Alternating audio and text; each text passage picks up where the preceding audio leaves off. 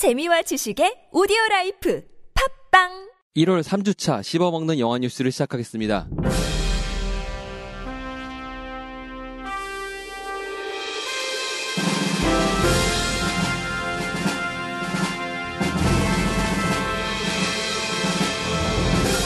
배우 알란 릭맨과 가수이자 배우 데이빗 보위가 세상을 떠났습니다.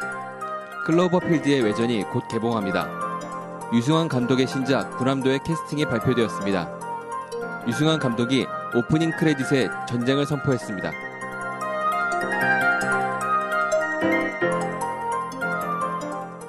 안녕하십니까. 저는 세이주입니다. 안녕하세요. MC 한세입니다. 안녕하세요. 안나입니다. 다이하드의 한스 그루버, 해리포터의 스네이프 등을 연기한 영국의 배우 알란 릭맨이 지난 14일 췌장암으로 사망했습니다. 해리포터에서 32세의 미스테리한 순정남 스네이프를 연기했는데 이때 알란 릭맨은 사실은 54세의 나이였고요. 또한 수많은 명곡과 좋은 연기를 보여줬던 데이빗 보위도 지난 10일 역시 69세의 나이로 암과 싸우다 세상을 떠났습니다. 데이빗 보위는 가수로서 명곡을 만들었을 뿐만 아니라 놀란 감독의 프레스티지에서 니콜라 테슬라를 연기하고 각종 영화에서 본인 역할을 연기했었습니다. 가디언즈 오브 갤럭시 2를 찍고 있던 제임스 건이 말하길 이번 영화에 데이빗 보위를 카메오로 출연시킬 계획했다고 하는데 계획이 변경돼야겠네요. SF 영화 더 문과 소스 코드를 만들고 곧 워크래프트를 개봉할 던칸 존스는 데이빗 보위와 첫 번째 부인 안젤라 보위 사이에서 태어난 아들입니다. 네. 지금 그 페이스북하고 그 네. 여러 SNS에서 그 애도 물결이 굉장했었어요. 아, 그렇죠. 예, 네, 맞아요. 그래서 저는 사실 매체보다 네. 거기서 더 버- 먼저 접했었거든요. 뭐 고인의 명복을 네, 빕니다. 네. 네. 입니다. 일단 알란 링맨이 네. 그뭐 이렇게 사실은 뭐뭐 이렇게 떠난 거는 슬픈 일이기도 하지만 요새 또 새롭게 그 약간 유머 사이트에서 네. 웃긴 걸로 짤이 하나 올라왔는데 네, 어떤 거요? 이게 해리포터의 원 원래 그 소설 속의 캐릭터와 예, 예. 영화의 캐릭터가 이제 네. 똑같을 수는 없잖아요. 그렇죠. 네. 근데 이제 이분 역할만 똑같다고. 음, 아. 네. 그 이분 역할은 소설에 나오는 캐릭터 자 그대로인가 봐요. 그런 것 같아요. 예. 거의 거의 그런 것 같아요. 해리포터 작가가 이 스네이프 연기하신 알란 릭맨이 너무 마음에 들었는지 네. 촬영 중간에 자기가 생각했었던 그 뒷부분까지의 이 스네이프 캐릭터에 대한 이야기를 이, 이 사람한테만 다 얘기해줬었대요. 아. 아. 네가 지금 뭐 악당이지만 나중에 뭐 어떻게 되고 뭐 이런 걸 음. 다 알려줘서 이 배우도 아마 연기하기 그 당시에는 편했었을 거예요. 네. 너무 마음에 들었던 거죠 캐릭터 자체가. 그렇군요. 2008년작 클로버필드의 외전격인 영화가 곧 개봉합니다. 2,500만 달러로 1편을 만든 J.J. 에이브람스 감독은 그동안 괴수 영화에서 보기 힘들었던 페이크 다큐 장르에 그의 특기인 수많은 떡밥들로 영화를 만들어 개봉 4일 만에 3,360만 달러를 벌어들였습니다. 또한 그 당시 J.J. 에이브람스가 제작을 맡았던 드라마 로스트와 연관성도 다수 발견되었고 1편에서는 풀리지 않은 떡밥이 너무 많아서 팬들은 후속편을 기다리고 있었습니다. 그러다 11년 괴수 영화를 하나 가지고 나타났는데 팬들의 기대와는 다르게 슈퍼 에이트라는 다른 영화였습니다. 하지만 2016년 3월 11일 제작 발표도 없었던 영화가 개봉일까지 확정하고 나타났습니다.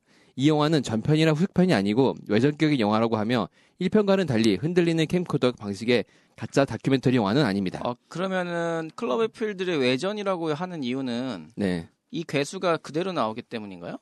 어, 그런 것 같아요. 그러니까 제 생각에는 예고편을 봤는데, 클로버필드에서 주인공이 막 도망다니고 할 때, 그때 동시간대에 다른 곳에 있었던 사람들 얘기 같아요. 아, 재밌네요. 예. 약간 좀 다른 방식으로 영화를 볼 수 있는. 클로버필드에서 보면은 마지막에 어떤 다리 밑에 가서 죽나요? 죽 다리 밑에까지 저는 도망갔다가 이 영화를 못 봤는데 네. 간략하게 좀 소개를 해주시겠어요? 아, 이- 예. 영화를 못 보신 분도 있을 수 있구나. 네. 영화 전체적으로는요, 되게 독특해요. 일반적으로 영화 생각하면, 뭐 주인공이 나오고, 그거를 이제 카메라가 옆에서 이제 지켜보듯이 안정적인 촬영을 하잖아요. 네. 그게 아니고 주인공이 일본에 있는 슬러쇼라는 회사에 취직을 하게 돼서 마지막에 뉴욕에서 파티를 하거든요 친구들끼리. 근데 그 중에 친구 한 명이 캠코더로 이제 주인공과 주인공 사람들을 이제 인터뷰를 하는 거예요. 네. 나중에 영상을 촬영해서 너 일본 가면 보내주겠다라는 식으로. 근데 막 파티를 하고 있는데 갑자기 밖에서 쾅 하는 소리가 함께 뭔가 폭발이 일어나요. 사람들이 우르르 쫓아가서 보니까 뭐 자유의 신상에 머리가 날아가가지고 떨어져 나가고 어, 그래서 막 도망치고 하는 얘기를 옆에 있던 친구가 캠코더를 계속 찍는 거를 나중에 군사 기지에서 뭐 발견해서 그걸 우리가 보는 형식으로 돼 있어요. 네. 어, 그 카메라가 계속. 캠코더에 그 찍힌 그 영상이 영화인 거예요. 약간의 네. 액자 소설 같은 구조를 가지고 있네요. 네네네. 음. 그러니까 그렇죠. 페이크. 다큐라고 이제 아. 하는 거죠. 그러니까 이제 어 실제처럼 보일 수밖에 없죠. 이게 네. 예 카메라 다 그러면 흔들리고 주로 나오는 화면은 캠으로 찍은 것 같이 되게 막 주로가 이렇게 아니라 흔들리고 그거밖에 안. 나와요. 아 전체가 전체 다 아, 그거밖에 안 나와요. 흔들리고 막 이렇게 막 칙칙하고 네네. 막 이런 네. 화면이 계속 나오겠네요. 네. 그래서 어. 영화적인 요소에서 굉장히 어 되게 신선했다고 평을 받고 있었고 네. 그렇죠. 그리고 이제 그 다음에 어 그거랑 똑같은 형식을 갖고 또 찍은 영화가 이제 뭐그 뭐라, 뭐라 그러죠?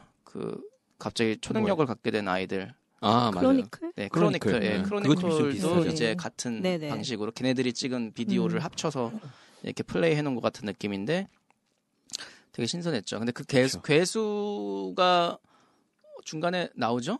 그렇죠. 거의 네네. 후반부에는 네네. 전신이 거의 다 나올 거예요. 네네. 음, 그리고 이제 그 괴수가 이제 뿜어냈던 조그만 새끼들도 계속 나오고. 아, 아, 새끼를 맞다. 새끼들도 뿜어요? 있었죠. 네. 네. 이상한 새끼인지 아니면은 무슨 자기 부하인지 몸에 달고 있던 것들을 뿌려가지고 사람들을 막 죽이고 시키는 장면들이 있거든요. 아, 감염시키고. 아메바처럼 자기 분열을 하는 건가요? 세포 그것까지는 분열을? 모르겠어요. 그러니까 그것까지 그런 정보가 안 자- 나와요. 정보가 없어요. 그러니까 음. 왜냐면 뭐 영화 자체가 뭐 개수가 나타나서 뭐 보통 영화였으면 뭐 이렇게 개수에 대해서 뭐 분석하고 그쵸 중앙 음, 과학자가 가서 과학자가 분석하고. 근데 이거는 그냥 음. 과- 개수가 나면 도망가기 바쁜 영화예요. 그냥 보는 거예요. 예. 음. 음. 그리고 정확히 말하면 괴수가 어떻게 생겼는지도 DVD 같은 거 사가지고 유심히 보지 않는 이상은 잘 안 보여요. 아, 그리고 음. 이제 에반게리온이 여기서 출동하면 되겠네요. 이제 외전에서. 어, 그 얘기가 많이 나왔어요. 이게 개봉할 당시에 일본에서 에반게리온과 같이 개봉했거든요. 아마 우리나라 아. 시기가 비슷했을 거예요. 그래서 그 에반게리온 나오는 사도가 아니냐는 식으로 말장난도 많이 쳤고요. 네, 퍼시픽이 나오는 카이주라 똑같다 네. 해두고 말도 음. 많았고. 퍼시픽님도 출동하면 되겠네요. 그쵸, 맞아요. 퍼시픽님이 이제 안 찍겠다 그랬으니까 안 찍겠다 그랬나요? 그죠? 그, 안 그죠? 찍겠다는 건 아니고요. 무기한 연기라서 언젠가 찍긴 하겠죠. 네. 이번 기회에 퍼시픽님이 좀 나타나서 짠 내가 왔어 하고 했으면 좋겠네요. 까메오로. 그러게요. 근데 이게 1편이 개봉할 때도 2007년에 트랜스포머 1편 시사회에서 뜬금없이 제목도 없이 그냥 영상 좀 보여주다가 1월 18일이라는 개봉 날짜만 보여주고 끝난 거거든요. 네. 그러니까 음. 1편도 이런 식으로 그리고 뭐 제작 발표라든가 이런 거 안 하고 재밌네요. 완성됐다고만 보여줬었어요. 네. 어. 근데 이, 그 제목도 웃긴 게 사실은 클로버필드가 제목이 아니에요. 이게 음. 뭐냐면 영화 제작사 앞에 있던 그냥 공원 같은 곳이 있는데 그 네. 공원 이름이 클로버필드래요. 도론가 아. 공원인가. 아. 근데 그거를 그냥 가명으로 쓰고 있다가 이게 유출돼가지고 사람들한테 클로버필드라는 이름이 입에 오르내리니까 그냥 그걸 제목으로 그냥 쓴그 거래요. 이름으로? 음. 예. 네. 그러면은 뭐 어쨌든 제작이 그럼 제이지 제, 제작만 한 거 감독은 아닙니다. 네, 그러니까 네. 제작을 또 음. 한 거예요. 그러니까 네, 그쵸. 그때도 제작이었고. 1편도 그렇고 이것도 그렇고 둘 다 제작을 맡았습니다. 네, 어쨌든 재밌겠네요. 아, 네, 지금 얘기해 주신 것만으로 굉장히 좀 관심이 생기는데 네. 외전도 좀 기대를 해 보도록 하겠습니다. 음, 1편 먼저 봐 보세요. 네 네. 토, 나, 토 나올 수 있어요. 카메라가 너무 흔들려서 머리 아파요. 아, 네. 작년 베테랑으로 많은 사랑을 받은 류승환 감독의 신작 구남도에 황정민과 소지섭, 송중기가 출연한다며 제작사 내유 외강이 밝혔습니다. 구남도는 일제강점기 일본의 구남도, 일본에서는 하지마 섬으로 불리는데 이곳에 강제로 징용돼 탈출을 시도하는 400명의 조선인들 이야기를 다룬 영화입니다. 개봉은 17년 중에 한다고 합니다. 오, 하는 거 맞죠? 네. 음, 이제 곧 촬영을 시작하겠죠? 진짜 슬픈 섬이더라고요. 이게 세계 문화유산으로 등재가 등재가 됐죠. 됐잖아요. 됐어요. 그게 등, 등재 되면 안 되는 거였는데 그거 하나 못 막아내고 세상에 그거 봤어요? 일본의 미래 세대한테도 생각해야 되지 않느냐라고 하면서 우리 박 대통령이 정부에서 얘기한 음. 내용? 예, 네. 위안부 그거 해- 그래서 사과를 받았다면서 말도 안 돼. 진짜 진짜 말 진짜 말이 안 되더라고요. 네, 지금 그 얘기를 안 할 수가 없는데. 뉴스에서 그렇죠. 뉴스에서 음, 나온 대사니까 네. 이 대사를 한 거 맞잖아요. 뉴, 아니면 뉴스가 고발당할 거 아니에요. 지금 자, 정부 그거는, 측에서는 네. 그 유언비어라고 말하고 있는데 아 그래요? 어. 자기는 그런 적 없다고 하고 있는데 그 유언비어의 근원지가 그러면 일본 수상이니까 음. 일본 수상한테 따져야 될 거 아니에요. 근데 안 따지고 있어요. 지금은 아. 곤란하다 기다려달란지. 이원비어의 근원지가 그 수상이에요. 수상이 계속 방송에 나와서 그 얘기 하고 있거든요. 아. 국회의원들도 그렇고 일본 국회의원들도. 근데 그냥 우리 국내 언론인들이 이제 물어보니까 이게 진짜냐라고 확인해달라고 하니까 자기네는 그런 말 한 적 없다는 식으로 아, 위헌비어다라고 말을 하고 있는데 그럼 따져야죠. 왜 안 따지는지 모르겠어요. 그러게요. 답답할 뿐이죠. 그렇죠. 그 저도 사실은 그 역사 공부를 뭐 지지리도 안 했을 거 아니에요. 공부를 안 했으니까 어렸을 때 진짜 이걸 모르고 살았다는 게 정말 참 엄청 죄스러운 거예요. 그러니까 저는 단지 그 우리나라 교육 제도가 싫어서 그냥 안 배운 것 뿐인데 시간이 지나고 나이가 들수록 진짜 알아야 될 것들을 아- 안 배우고 살았다는 게 너무 죄스럽고 솔직히 제가 이 군함도도 몰랐어요. 근데 구남도는 우리나라 역사 교육 과정에서 잘 가르치지 않아요. 아 그래요? 예. 네. 어쨌든 몰랐는데. 세상에 예능에서 소개를 해갖고 알았단 말이에요. 저도 너무 늦게. 그렇죠. 그런 사람들 많을 그래서. 아마. 더 많이 알게 된 사람들도 네. 있을 거예요. 음. 그래, 네. 그래서 참 이게 아이 뭐 와 진짜 내가 한국 사람 맞나 이 생각도 들고 막 그렇더라고요. 근데 뭐 그런 일련의 과정들을 겪어서 아 진짜 내가 나이가 먹으면 먹을수록 한국이 싫어진다라는 느낌이 막 들고 있었는데 그 지금 이렇게 공부를 저같이 안 했던 놈들도 모르는 일을 갖다가 오히려 이제 교과서를 더 바꿔가지고 더 모르게 하겠다는 그런 심보가 좀 보이잖아요, 사실. 뭐, 아, 본인들이 아니라고 하면 뭐 아닌, 아닌 거겠지만. 와, 그럼 공부를 잘하는 애들은 그래도 이런 것들을 다 알고, 알고 갔다는 거잖아요, 그래도? 어떻게 보면? 근데 그분들은 사실 그게 뭐 교육적인 물론 국영수만 잘했을 음. 수도 있겠지만. 제도 제도적인 부분도 문제가 되지만 물론 학교에서 또 가르쳐야 하지만 사실 그 외의 곳에서도 알고 볼 수 있게끔 아, 뭔가가 해놨어야 해놨어야 되거든요. 맞아요. 근데 그쵸. 그런 게 전혀 없어요. 그래서 음. 진짜 말씀하신 대로 교과서에서 빼버린다라고 하면 우리가 이거를 이런 정보를 쉽게 알 수 있는 방법이 없는 거죠. 네. 그리고 지금 그 뭐 예능 프로그램에서 나와서 알게 되기는 했지만 그게 이제 시발점이 돼서 이제 뭐 SNS국 관련된 그렇죠. 내용들을 막 이제 나오기 시작하는데 어, 생각했던 것보다 굉장히 참담하고요. 지금 뭐 위안부 얘기 계속 하고 있지만 그 외에도 되게 고통받았던 조상님들이 되게 많아요. 그리고 맞아요. 네. 그걸 너무 아무렇지 않게 당연하게 생각하는 일본도 문제거니와 거기에 대해서 제대로 얘기 못하고 반박하지 못하는 우리도 문제가 좀 큰 것 같기는 해요. 네. 그 제가 어, 그 여행을 한국 그 저기 국내 여행을 좀 혼자서 많이 쫄래쫄래 많이 걸어 다니고 트레킹도 하고 많이 했었는데 제가 한번 광주를 갔을 때 굉장히 특이한 점을 발견했던 적이 있어요. 전라도 광주에 예. 네. 전라도 광주를 갔더니 이제 그 민주화 운동이 운동. 음. 되게 활발하게 이루어졌던 예. 곳이잖아요. 그리고 그래서 이제 많은 희생자분들이 나왔던 곳이고, 근데 이제 그것을 뭐 카페 주인들이 그런 음. 어떤 자료들을 그렇게 전시를 많이 하고, 어. 음. 그러니까 멋있다. 스스로 본인들 스스로 이거를 계속 기리는, 그러니까 지나가는 말자. 학생들도 음.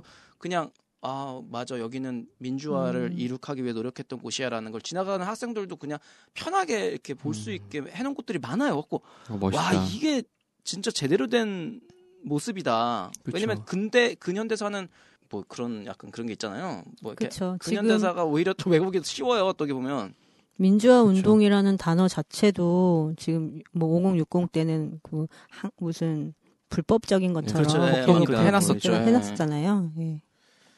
근데 이제 그런 것처럼 이런 군함도에 관련된 정보라든가 아니면은 이제 어떤 그런 정보들이 우리가 서울에 살면서 이게 가까운 곳에서 이렇게 접할 수 있어야 되는데 그런 게 전혀 없잖아요. 뭐 학생들한테 국영수만 강요하고 뭐 밖에 나가면 뭐 세상에 저기 뭐냐 카, 카페들 저기 외국에서 들어온 카페들만 알려져 있고 뭐 이러니 이게 참 그쵸. 참 근데 우리가 뿌리를 안, 알고 싶지만 사실은 우리가 다 먹고 살기 바빠서 신경을 안 쓰고 있었는데 이게 사실 저절로 보이면 관심을 갖게 돼 있거든요. 그렇죠. 그러면 나의 뿌리에 대해서 더 생각을 하게 돼 있고 이게 그러면 더 좀더 그 민족 자긍, 자긍심이라고 해야 네. 되나요? 어떤- 자결주의. 예, 그럼 그러면 이제 애국심이 없던 애국심도 더 생기고 그렇죠. 그러니까 태극기 달고 뭐 어떤 이거 이거 뭐죠 이거 국민의를. 이걸 음. 다시 시작하자 뭐 이, 이런 짓거리 하지 말고 우리가 애국심을 고칠 수 있는 정보들을 주면 애국심이 생길 텐데 그걸 바라지 않습니다. 네 참 그렇더라고요 재밌는 거 하나 알려드릴까요? 뭐죠 유네스코에서 군함도가 세계 세계 문화유산에 문화유산, 네. 등재가 됐잖아요. 네네. 근데 거기서 등재한 거는 이 군함도 자체가 아니고요. 네. 군함도에 있는 성벽 같은 거가 일부가 있어요. 아, 그것만 등재된 거예요. 아 그래요 예, 근데 일본에서는 전체로 포장하고 있는데 네. 예, 자- 잘못되게 포장해서 근데 공부하는 그거를. 등재시켜주는 조건으로 그걸 우리가 합의해줬죠. 그러니까 합의도 해줬는데 그러니까 그러니까 그거를 방해한 아니, 것도 아니고 합의를 해줬죠. 아주 합의도 하도록. 했는데 조건으로 어떤 어떠한 것을 충분히 해라라고 이제 유네스코 쪽에선 얘기를 한 걸로 알고 있어요. 근데 그거를 정말 그냥 뭐 형식상? 하등 하등 음, 저기. 뭐 제이 그러니까 뭔가의 음. 그 허들 없이 우리나라에서 그냥 아 네네 하세요 뭐 약간 이런 식으로 지금 해준 꼴이 됐죠. 아이고 참 할 말이 없네요 할 말이 없어 근데 어쨌든 지금 유승환 감독이 사지를 가고 있습니다. 아 이걸 도전했다는 게 정말 대단하고 암살에 이, 이어서 네. 지금 군함도까지 가는데 솔직히 저는 조금 살짝 걱정이 되기는 하거든요. 음, 그래서 김지훈 감독님도 비슷한 영화 하나 준비 중입니다. 아, 곧 그래요? 개봉합니다. 아. 그래서 무사하게 17년에 이 영화를 꼭 볼 수 있었으면 좋겠어요. 음. 근데 이제 어, 이런 감독들을 보면 제가 보기에는 이런 감독들이 교묘하게 네. 어, 윗분들 안 거슬리게 잘 하는 것 같아요. 그러니까 천재 감독들이는 거예요. 이, 런 분들이. 그러니까, 음, 그러니까 메시지를 전달은 하되 그러니까 그분들 윗분들만 안 거슬리게 하면 되잖아요. 예, 거슬리는 것만 좀 이렇게 해가지고 어쨌든 메시지 메시지를 전달하고 또 오락성은 오락성대로 주고 음. 그래서 저는 이런 감독들이 정말 천재 감독들이라고 생각하거든요. 제가 보기에 리승환 감독님은 대놓고 만든 다음에 이렇게 하는 것 같아요. 네 얘기 아니니까 안 찔려도 돼. 찔리지 마라고 하는 것 같아요. 예, 그렇군요. 이승환 감독은 영화 시작할 때 첫 번째 등장하는 이름이 감독도 배우도 아닌 투자자 혹은 투자사가 뜨는 것을 이번 영화 군함도부터 바꾸겠다고 발표했습니다. 정작 영화를 만드는 사람보다 돈을 댄 사람이 먼저 이름을 올리는 것은 돈이 결국 영화의 주인이라는 뜻이기 때문에 마치 집문서에 대출을 해준 은행장과 상담 직원이 그 집의 주인인 것처럼 적혀 있는 것과 마찬가지라며 말을 했습니다. 이러한 관행은 세계에서 한국이 유일하다고 하며 한국을 제외한 그 어떤 나라에서도 영화 오프닝 크레딧에 제작자, 투자자의 이름이 먼저 올라가지 않는다고 합니다. 2000년 초반 한국 영화가 어려울 시절 투자자를 구하기 힘들어서 투자자를 앞에 걸어주던 것이 어느샌가 굳혀져서 광해는처럼 당연하게 되었다고 합니다. 네, 지금 유승환 감독님의 행보에 응원을 합니다. 예. 네, 아 대단한 동시에. 두 군데를 건드리고 있어요. 네, 그러네요. 지금 엄, 엄청 제가 그렇게 막 유승환 감독을 좋아하진 않았었는데 막 좋아지네요. 예, 그러네요. 예. 이게 한국은 사람보다 돈이 먼저 우선이고 돈이 모든 삶의 주인이고 예술보다 돈이 우선이라는 게 되게 강한 나라잖아요, 우리나라가. 그 얘기 들으니까 생각나는 게 있는데 네. 그 중상권 네. 계층이라는 뜻의 각 네, 나라마다 중산층. 네. 중산층이라는 그 기준에 대해서 나라마다의 조건이 있어요. 예, 맞아요, 맞아요. 근데 우리나라만 돈, 브랜드 돈 으로 다 네, 있잖아요. 브랜드 생각나네요. 네, 음. 그러네요. 우리나라만 기준이 돈이고 나머지는 기준에 돈이 이렇게 중요하지 아. 않거든요. 없거나 개인의. 행복과 네. 개인의 이제 누릴 수 있는 부분 이런 것들이 대부분의 나라에서 이제 중산층 기준으로 보는데 네. 이제 우리나라에서는 이제 아파트 평수, 뭐 그렇죠. 자동차 크기, 배기량 뭐 이런 네. 것들이 이제 거기에 포함돼 있죠. 예. 어쨌간에 그 앞에 진짜로 그 투자자가 먼저 나오는 게 진짜 한국이 유일하다는 얘기를 저도 이제 얼마 전에 뭐못 어떤 매체에서 봤는데 좀 황당하더라고요. 그러니까 그 맨 처, 미국 그 외국 영화도 이제 맨 처음에 보면 이제 감독이나 출연자들이 소개되고 영화가 시작되고 이런 거 그렇죠. 하다가 또 이제 최신 유행은 사실 이제 그냥 영화가 시작해 버리는 게 최신 유행이었죠. 그러니까 몇몇 군데 있었죠. 예, 로고 로고 나오고 바로 그냥 네. 네. 내용 쭉 시작하고 끝에 이제 끝에 소개 다시 해- 제작 네. 거기서도 감독하고. 엔딩로에서도 먼저 투자자가 올라갈 거예요. 우리나라 다 예, 대부분이. 그래서 아 우리나라는 그그 앞에 투자자 소개만 없으면 좀 더 몰입하기 앞에 시작부터 한 재밌는 것들이 좀 더 생길 텐데 음. 이거 너무 뻔하게 가서 좀 아쉬웠었어요. 히치콕 감독이 이런 음. 얘기를 한 적이 있어요. 영화가 초반에 되게 중요하다고 그때 뭔가를 잡고 가지 않으면 영화가 이제 엉성하게 네. 될수 있다는 식으로 했는데 초반에 투자자를 보여준다는 건 이걸 만든 히- 힘들게 한 사람들의 노력을 과소평가한다거나 뭐 그렇게 되는 그렇죠. 것도 있고요. 사실 저는 그렇게 큰 의미를 두지 않고 그동안 영화를 봤었는데 네. 이게 막상 얘기가 되니까 공론화가 되니까 지금 굉장히 빨리 고쳐야겠다라는 생각이 들어요. 그쵸, 그래서, 맞아요. 그렇죠. 예, 그래서 유동 감독님 응원합니다. 응원합니다. 네. 네. 설마 이거를 우리나라만의 문화로 보는 분 없겠죠? 아, 네, 이번 주 씹어먹는 영화 뉴스는 여기까지고요. 다음 주에는 더 재밌는 소식과 알찬 소식으로 찾아뵙겠습니다. 다음 주에 봬요. 영화 씨 먹기도 이어서 들어주세요. 이제 아주 꼼짝이 잘 받아 진짜.